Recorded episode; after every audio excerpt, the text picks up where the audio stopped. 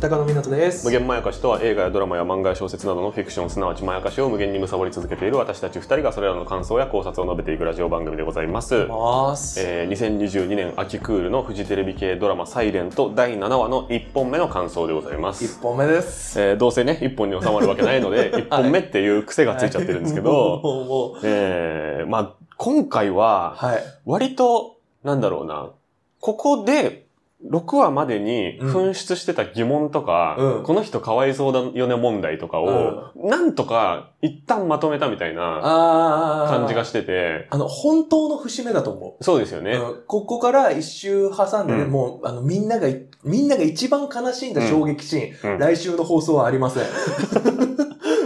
そうなんだよもうあな。の、サイレント史上最も衝撃的なシーンが来週ありませんだとは誰も思ってなかったと思う。嫌なクリフハンガーだよ、全く。本当に最悪のクリフハンガーでしたよ困ったぜ。困ったよ。まあでも実はいいタイミングなんじゃないかなって思う自分もいてうんうんうん、一、回だけ休まなきゃいけないとしたら、うんここいいんじゃないってああ、でもそうだと思う。思う、俺は。うん。これ、だから6話の最後だったらもうどうしようそうそうもなかったよ。そうそうそうそう。そうなんだよ。今までのどこで考えてみても、うん一回休み結構嫌だったと思うんだけど、嫌だった、嫌だった。今のところ、全員ちょっと感情が上に上がってるところで追われてるから、はいはいはいはい。なんかね、そこはね、その、6話でかわいそうだった人が救済されたりとか、ちょっとだけ悩みが前進したりとか、っていうことを含めると、かなりポジティブな方向に全部を向かわせた回と言っていいとは思はい。う。なんかもやってそうな部分もあるだ。いや、それもわかる。すごいわかる。めっちゃわかるよ、でも。最初にちょっと予告だけしておきたはいいんだけど。俺今回、はい。ラストシーンではい。全く泣けなかったの。はい。1回目。初見ね。初見。はい1回目全く泣けなかっはた。で、で、感想を見た。はい。感想を見たらうん、みんな感動してたう。ん。ということは、うん。俺の人格的問題が原因なんだと思った。それと、物語の読み取りが甘いんだと思った。うん。うん。だか、ら、みんなの感動をうん、俺も一緒に味わいたいから、はい。ちゃんと、1話から、う今回は、つむぎちゃんに。ちゃんとフォーカスして、うん。つむぎちゃんのシーンだけ、うん。ほぼ全部見返して、はい。全部つむぎちゃんの気持ちに入り込むようにして。俺ずっと港過激派からの、うんあの、ナナさん過激派だったんだけど、港くんとナナさんうをん。一切一生懸命排除して、なるほど。つむぎちゃんに入り込むようにして、全シーン見直したら、ほう。最後、うん。めっちゃ泣いた。ああ、なるほど。という方向性の話はう、ん。後にするので、そうね。あの、一旦、うん。ちょっと、大島さん、だからこんなんだから、はい。俺、その、こじらせてるのよこじらせちゃってるから、今回、港あんま出てきてないし。そう、港あんま出てきてないし、そう、こじらせちゃってるから、うんうん一回、ちょっと大島さんメインの、わかりました。ちょっと話を聞きたいのよ、今回は。まあ多分ね、うん僕は今回のこのサイレントっていうドラマに関しては、割と多くの人と同じよううなんストレートな感動があ、できてるタイプだと思っているので、それを聞きたいのよ。やっぱり今回うん素晴らしかったところ、まあ何箇所かあったけうん。ど、うん。そのナナさんのうん話っていうのが一応見そがれて、はいはいはいはい。わかんないよ。あれが全部見そがれたのかっていうこともあるし、ナナさん側の身の引き方も、うんナナさんが急に成長しすぎじゃないかっていう意見もうんまああるかもしれないんだけうどん、ナナさんのその未練うん。決算セールみたいな、未練、未練生産フルコースっていうのを、まあ数えたらキリがないぐらいやってるんですよね。なるほどね。いろんな角度から。なんかこう、一個一個のアイテムとかでやってるってことですか？ね。こう、そうそう本をそうそう返すとか。そうそうそう。んで、一見、その、層に本を返しに来たっていう一個のシーンに見えるけど、うんあのシーンの中で何個もやってるな、みたいななるほどね。ことがあって、僕は、ナナさんと層の、えー未練生産のフルコースの描写としては、すごくいろんなことが描かれてていいなと思ったのが、うん太い感想の一個ね。で、もう一個みんなが感動したポイントとしては、うんやっぱりラストシーンのところだと思っててな、んですよね。あそこも感情が、こう、行ったり来たり、行ったり来たり、こうじゃない、ああじゃない、じゃあこうで、じゃあああだ。ってなって、意外な形で、えーハグした。っていうオチなのであのーそれが、まあ、太い柱の2本目なんだけそうど、ですね。2本の大きな感動の柱、うんどっちも説明に時間かかるっていう。それは本当異論なそうい。これやばいよね。いや、やばいと思う。これね、結構大変なことが起きてるなと思ってて、うんその、ただ、ハグしたから感動じゃなくて、うんその前に、右左、右と見せかけて左じゃなくて右、左、うん右、ゴールみたいな、シュート、ゴールみたいな感じのことを、2本の柱両方やってるので、そうですね。これはね、割と感想ポッドキャスト泣かせなんですよっていう回でした。ぶっちゃけ。それは、そこに関しては全くいいのね。うんあの、俺もめっちゃ難しかったと思う。そうね。で、難しいけど、感動が、え難しいっていうのは内容自体が難しいんじゃなくて、うんこれを分解するのが難しい。ね。その感動の正体をうん。明らかにするのがうん。本当に難しい。はい。未だに、あのシーンの意味何だったんだろうっていうのが整理できてないのもうんあるし、うん俺やっぱまだ、うん。あの図書館で。あの子供にはいはいはいはいはい本を取ってあげるところうのん。シーンの意味を、うん。俺まだちょっと、聞きたいくらいだもん。わかる。僕もそこまだ保留。そうですよね。ここ、むしろここで話して、うん一応の結論をつけたいって思うくらい、うん。あの、確かにあのシーンもいいし、うん。全体的に感動するんだうが、ん。それをどう言葉にしようっていうのが、ですねでそれは、あの、難解っていう意味じゃなくて、全然ね、難解じゃないのよ。そう、難っていうか解、じゃないの。なんていうのかな、その僕らの生活の中でも、自分がこの時、うん。あの人の家に行こうかなと思ってうん、辞めたという事実はあったりして。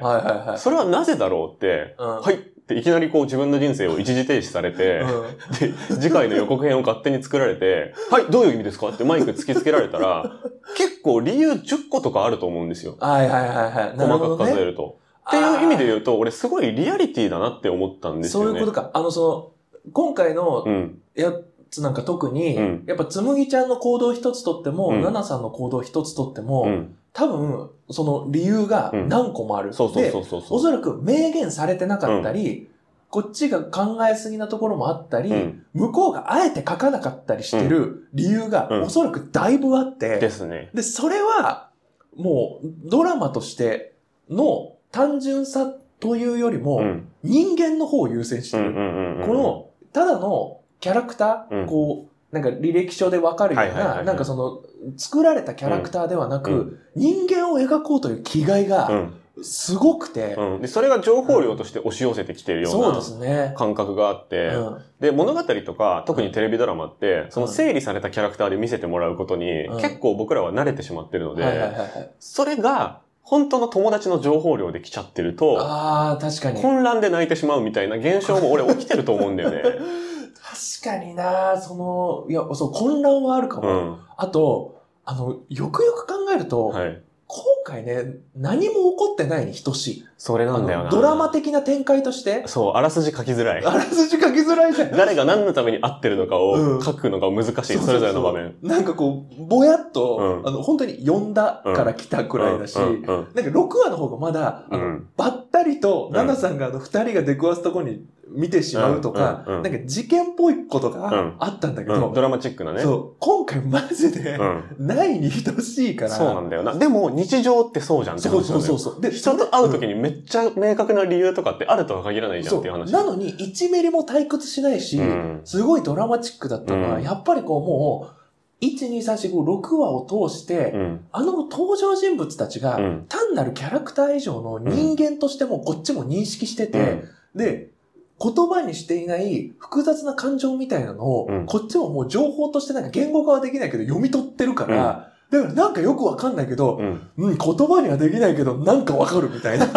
バカ感想ね バ。カ感想が出てくる。バカ感想が出てくる。情報量を浴びた結果のバカ感想ね。そうそうそうそう。だからこれね、その、まあ、これ、産方さんとか、まあ、サイレントファンの、まあ、順当なファンの方々は、はい全然お前違うよ、何言ってんだよってね、はい言われるかもしれないですけど、はいこれ僕の心の中では、大島、僕が見てたテラスハウスの見方にめっちゃ近くて、え？恋愛リアリティショーってこと？言ったじゃん、恋愛リアリティショーじゃないから、あれっていう。ごめんなさい、ごめんなさい。そうですよね。そう、あの、うん大島が見方を解説するテラスハウスっていう動画と、あの、はいポッドキャストの回が、めっちゃ遡ると初期にあるので、はいそれをぜひ聞いてほしいんですけど、はいはいその人間、友達として描いちゃってるっていう。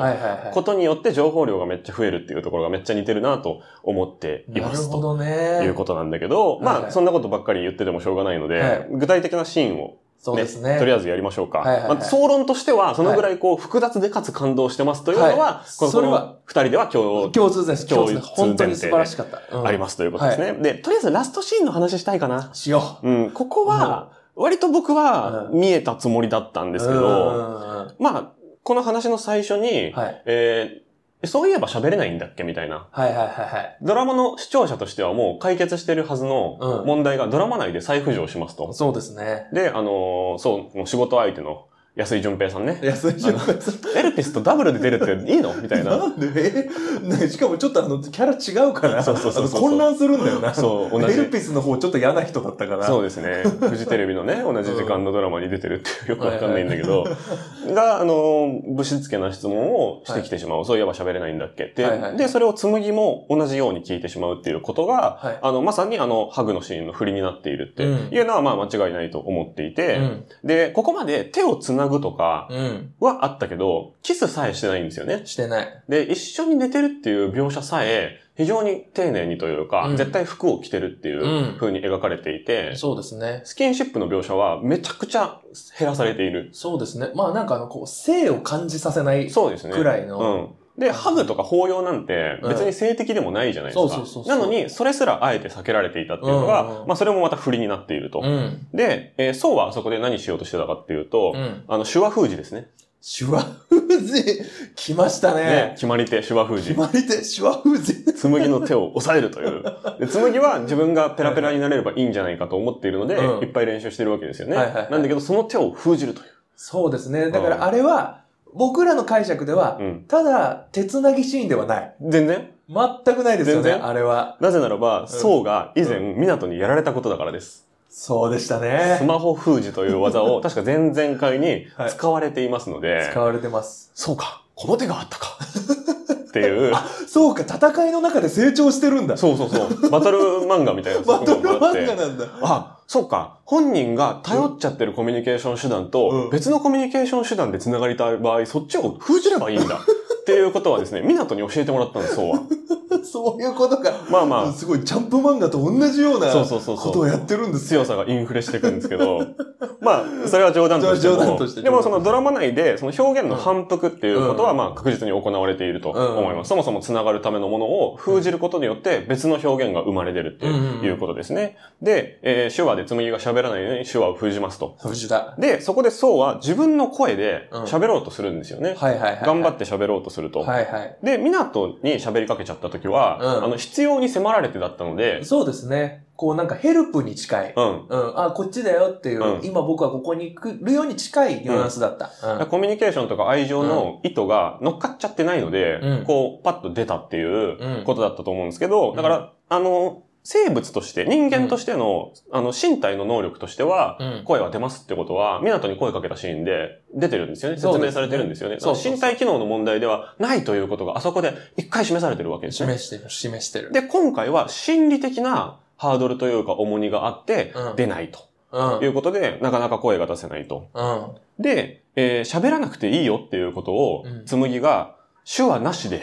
口で伝えるんですよね。そうなのよ。で、あれは、まあ、唇を読んでるっていう見方もできなくはないんだけど、いや限りなく脳に直接語りかけてますね。ー、ではそうですね。う 私は今あなたの脳に直接語りかけていますそうそうそうよくネタにされるやつだけど、ネタを本気でやってる本気でやと思うよ、ってるあれ。ん。で、まあ、真面目に言うと、うんまあ、目ですね。そうですうんね。口よりも目なんじゃないかなと思って、うんで、それはまっすぐこっちを見てくるっていう、今までの紬の、うんそうから見たキャラクター説明とも完全に一致してるし、そうですね。で、そうくんはそれで理解ができましたと。うん。で、それが予想外だったわけだよね。うん。その、手話なしで、うん向こう伝える武器持ってるんかいっていう、うん超能力持ってるんかいっくらいのね。ていう、あの、あそこで、えー、紬が喋ったところでジャンプ漫画だったら翌週に行きますね。新しい能力を出してきたタイミングなので。そう、挽回ってい挽う回だったんだ、あれは。タイミングなので。そんな方法が、つって。うん。で、そうくんは、まあ、混乱しますよね。うんあれ？手話使ってないのに、うん紬の言ってること、俺分かってますやん。うん。っていうのに、混乱もしたと思うんですよ。うん。で、紬が立ち上がろうとした時に、うん今、声を出すのは、うん紬が声出さなくていいって言ってきてるから、違うじゃないですか、選択肢として。まあね、で、えー、手話もうん違うじゃないですか。違うっ。てなった時に、第三の言語としてうん、ハグをしたという、ああ、なるほど。こんぐらい、こんなにね、説明に時間かかると思なうよるほどね。こう、もう、あの、あれですね、もう、こう、一個一個、うん。コミュニケーション手段っていうのをうん封じられて、最後に残ったのがハグしかないっていうところで言うと、非常にロジカルですね。そうなんですよい。や、俺ね、つむぎちゃんがうん言葉で喋ったのも、うん俺ロジカルだと思って、これね、あのね、細かくは後で話すんはいだけど。あの、今回、うんつむぎちゃんって、うん。あの、言語を封じられてるなと思った。あの、最初からずっとなんだけど、うん。だからなんかあの、伝えたい伝わらないこの不条理が今はい。の状態。ヒゲダン状態。そう、ヒゲダン状態がサブタイトル状態だったって、はいはい そう、サブタイトル状態だったなと思ってて、う結構やっぱあの、前回もうん。ちらっとあったんですけど、今回なんかもう冒頭から、うんあ、なんて言えばいいんだろうって言って、うん。あの、手話でも伝えることを、うんあの諦めちゃうね。っていうところがあったり、で、それが理由であの、すれ違いになったりうん。とかがあって、で、その後も一生懸命手話を、うん。もうあの、もうあのね、えっと、悪魔先生に習って、そう。あの、春尾先生ね。あごめんなさい。は ごめんなさい。ちょっと悪魔で、ちょっとうん大丈夫。はいあの、詳しくは、春尾先生サムネの回をを遡ってみてください。で、ハロー先生に、はいあの、習って、で、すごいもう完璧にもう、うんこう、スピーチを覚えたかのように、うん。完璧な手話を覚えてきたのに、うんそれをあの、下手くそだねって言っても両断されて、そうだ。で、便利な道具とかあるけど、うん。いっぱい喋るのが一番だよみたいなこと言われて、あれはね、なんかね、ある種の、うん。なんかこう、手話の、あなたの手話をひ伝わんないよじゃないけど、うんあの伝わってるんですよ。うん。ナナさんの中ではぜ全然伝わってるんだけど、あの、つむぎちゃんとしては一個封じられてるというか。言語として便利に伝えることはできるけど、うん。いやー、そういうことじゃないんじゃないですかね。みたいな意味でしょ？ナナさんが言ってたのは。その言葉が意味として便利に伝わるっていうことが、そういう言語の機能の全部でしたっけ、うん。なんかもうちょっと大事なこととかもあるんじゃないですかね。みたいな、その手話が上手になればなるほど、うん。まあ、ナナさんから見たら下手なんだけど、上手とかっていうことだけだっけ？そうそう。みたいな定義があったから、で、それを、やっぱ一個一個潰されていってるというか、うんあの、つむぎちゃんの中では。だから、つむぎちゃんがこう、あの、と喋ってほしいっていう、喋ってほしいじゃないや。うんえっと、あの、なんで喋らないのって質問するじゃないですか。あれは俺ね、喋ってほしうん。いの、あの、意味もあると思ってて。で、それは、ただ単に声が好きだからも、うんもちろんあると思うけど、多分それはね、すっごい後ろの方で、うん。あなたの言葉が、私が通じないのが悲しいというか、うん苦しいっていうのの方。うん。だからもう、ヘルプミーなんですよ。うん。もうあの、ちょっとすいません、もうギブアップつっていうのが、あの、つむぎちゃんうんの、ちょっとなんで喋らないの、うんだと僕は思ってるんですけども、でもそれを、あ、それはダメなんだっていうのは、港との電話とかで、そうだね。もう理解してる。だから、はい。とにかく、うん。あの最後にう、ん。直接目を見て伝えるっていうこと以外の、うん。コミュニケーションの選択肢がない状態まで最終的に追い詰められてる。うん。確かに。で、その状態でう、ん紬は試合に来てますと。そうそうそうそう。でもそのことをそうは知らないですと。知らないのよ。いうことなのでう、ん紬の中ではね、こう体の中に非手話言語というか、その超能力ボルテージみたいな ものがね、みなぎってる状態 でも意味わかるでしょ？でも分かる分かる分かる分かる。もうその、だから、五感、あれだよ。あの、だから、少年漫画でそういう修行とかあるけど、はいはいはい五感を封じられるんですよ。あそうそうそうそうこうあのそ、視覚も封じられ、そうあの、聴覚も封じられた状態で、ただ感じるのじゃっそうて言われてる状う。で、態。1万年ぐらい経つやそう、つ。1万年くらい経つやつ。そうで、それで、こうあの、こうあの、何も見なくても、敵の攻撃を避けられるようになってるみたいな、うんうんああいうこと、状態そうに、一個一個積み重なってるんですよ。だから、紬も気づかないうちにその状態になってる。そうお主はもう最強じゃん。そうそうそうっていう状態になっているんだけど、うんそのことを紬もあんま分かってないし、うんそうも予想だにしてないから、脳内コミュニケーションが成立しちゃったっていうことには、うん必然はあるんだけど、うん二、人ともまあまあびっくりなんだよまあね。まあびっくり、まあまあびっくり。で、紬に関しては伝わったって言ってるけど、まあ伝わったってことにしとこうかぐらいの感じで、うんうん本気で伝わったかどうかは、うんハグされるまでは分かってなかったと思うん分かってなかったと思う。ですよね。っていうのが僕のあのシーンの。理解ですね。うんうんうんだからやっぱすごいロジカルなんだよね。そう、俺も思った。ねそのクイズロジック組んでるな。うんミリオネアうんの4個選択肢がある中で、A, B, C, D で、うんうんまあ A か C なんだよなって思ってて、50-50でボンって言って、うん C が消えちゃったみたいな。おっと？で、A と D か？あ、A と D ってことは A じゃないって思って、一応残ってるからテレフォン使ったら、うんあ、A じゃないことだけわかる。あ、ごめん、ピーって切れちゃって、リーダーいいなっつって。みたいなこと。そうそう。もうそれだけはないと思ってたやつが。そうそうそう思いついて本当の答えだったって。そうそうそうっていうぐらいね、ああ。俺はね、わかりやすいシーンだけど、うんそれぞれが理解する時の補助線は結構必要なシーンって思ったんですよね。ね。だからあのシーンは、うん。あのなんかただうのん奇跡とかのシーンじゃないと思っじゃない。のめっちゃロジカルだと思う、うん俺は。奇跡じゃないし、あと、うんなんか、次週に続けるために、うんとりあえずハグしてみましたとか、キスしてみましたとかでは、うん全くない、うん。我々が気づかないうん伏流ですよ。そうですね伏。線ではなく伏流が、そうなんだよな。実はこう、じわーっと流れてて、で、最後がそこに結実してる。で、今回はそれが一番難しかった。うん。これを解読するのが俺は。うんうん。そっか。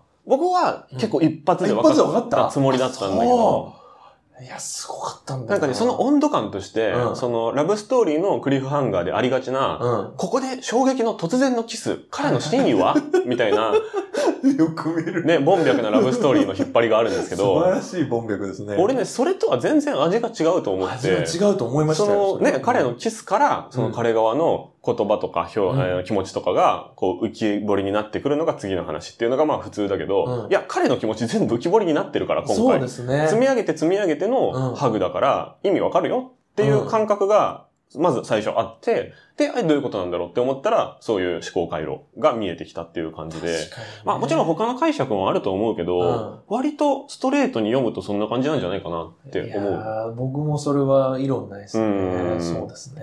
で、予想外、誰にとっても予想外なんだよな、でも意外に。うん。紬にとっても予想外だし、うんそうにとっても、あそこでハグするしか、うん。残りのカードがないっていう状態が予想外だし、うん視聴者は無意識にキスとか抱擁とかしないんだなって決めつけてたから、うん急でびっくりしたびっしく、りした。だからね、産方さん以外全員びっくりしてるっていう。いや、びっくりしてますよ。そう。なんだろうな、でもこれずっとサイレントってそれやりますよね。うん。最後びっくりさせられるんだけど、うん。よくよく考えるとこうとしか思えないいう。いや、本当にそうなんだようんな。なんでこれ毎回やられてんのうに全然予想できないんだよな。いや、この間聞き返してて思ったけど、あの、港と宋の関係性について、はいはい。えー、宋がね、あ、港が、あの、独白するところあったけど、はいはい。あの、えっとね、友達のうん病気受け入れることが辛かったっていう、あの、その、嫉妬してたのかと思いきやのやつね。で、それ1、2、3は今見てみると、うん普通にそうとしか見えないって。普通にそれ以外の見方あんまないって思えるんだよな。それ、一番優れたミステリーだと思う、うん俺。いやー、考察ドラマですよ、やっぱり。ここで戻ってくるんだよな。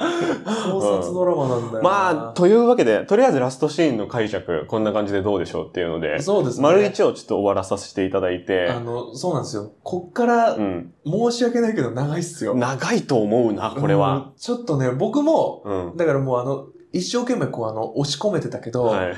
なんでその、大島さんはスッと入ってきたわけじゃん。はい。あの、ラストシーンのはい会場、俺ははなぜ入らなかったかっていうと、うんもうとにかく、紬とそうに、お前らってまだ言ってるよが。強すぎて、まだ言ってるよ。まだ言ってるよじゃないんだよ。おい、あの、前の動画のコメント欄見たか？大島。まあね。あんただけじゃない？あんただけなんだよ、わかんないのってレベルだよ。ノイジーマイノリティね。ノイジーマイノリティってなんだ、この野郎。聞いてる人は何万人なわけですから。コメントしてる100人が、ね、全部じゃコない。メント数多分一番多かったよ、今までで。まあねだから俺嬉しかったよ、もう俺、ここで二人で話してる時本当に怖まあかったんだから。確かにね、1対1だとねこっちが間違ってると思っちゃうけうどん、でもこれで分かったでしょ。うんだからうん分かったね、分かっただろう。その話は、じゃあ、丸8でしょ。そうそうそう、丸八でした。おい、なんでそんな後回しをこういうところがね、こういうところがモテる側なんだよ。屍だろ、お前ら。そんなことないんだけどお前ら屍の意見なんてどうでもいいんだよと。まあ、とりあえず今回の7話丸1では、うんその、まあ、感情とか感情移入とか共感とかはうん置いといて、置いとく。まあ、とりあえずよくできてて、うんしっかり、えーそれぞれの人物を描いてて素晴らしくて、はいラストシーンは必然だったんじゃないかっていうそうですね。ところが共通理解でよかったなっていうところで、本当に丸1を終わらせていた終わりましょう。あ。の、やっぱ我々の仕事をこなしたって感じ。そうですねちゃんと、あの、やっぱ、ね、感情とうん。評価、評論、分析をうん、本当に一生懸命分けないと、分けないと。今回ね、どんどんね、ぐちゃぐちゃになってくる話してると、これ感想なのか、うん。評論なのかがうん。分かんなくなってくる。今回は、うんとにかくその、フラットな目で見て、うん。技術の部分を見て、はい。これはやっぱりすごいラストシーンでした。うんまずはそれを語り終わってから感情の話をしましょう。そうですね。なんかメインディッシュにデザート混ざってますよみたいなことになっちゃうんで、うんまあでもなっちゃうヨーグルトソースとかうんあるから、絶妙に文句言えないみたいなね、文句言えないそういうことになっちゃう。はいはいはい。わかりにくかったかな。わかる、ちょっと待って。だから、こんくらい分かりにくいことを、一生懸命長い時間かけて話すよ。一緒にしちゃいけない一緒にしちゃいけないんだ。はい。とりあえず、えー第7話の1個目の感想でございました。はいえー無限前歌詞は YouTube と Podcast で配信しております。YouTube のチャンネル登録まだの方はぜひ、えーそれから、ポッドキャスト特に Spotify のチャンネルのフォローというのと5点満点の星付けというのがありますので、えーそちらまだの方ぜひよろしくお願いします。はいえー Twitter のフォローなどもお願いします。普通歌もお待ちしております。ということで、とりあえずは、ね、はいとりあえず丸一とりあえず、第、とりあえサイレント7話の1個目の感想でございました。素晴らしかったです。ありがとうございました。ありがとうございました。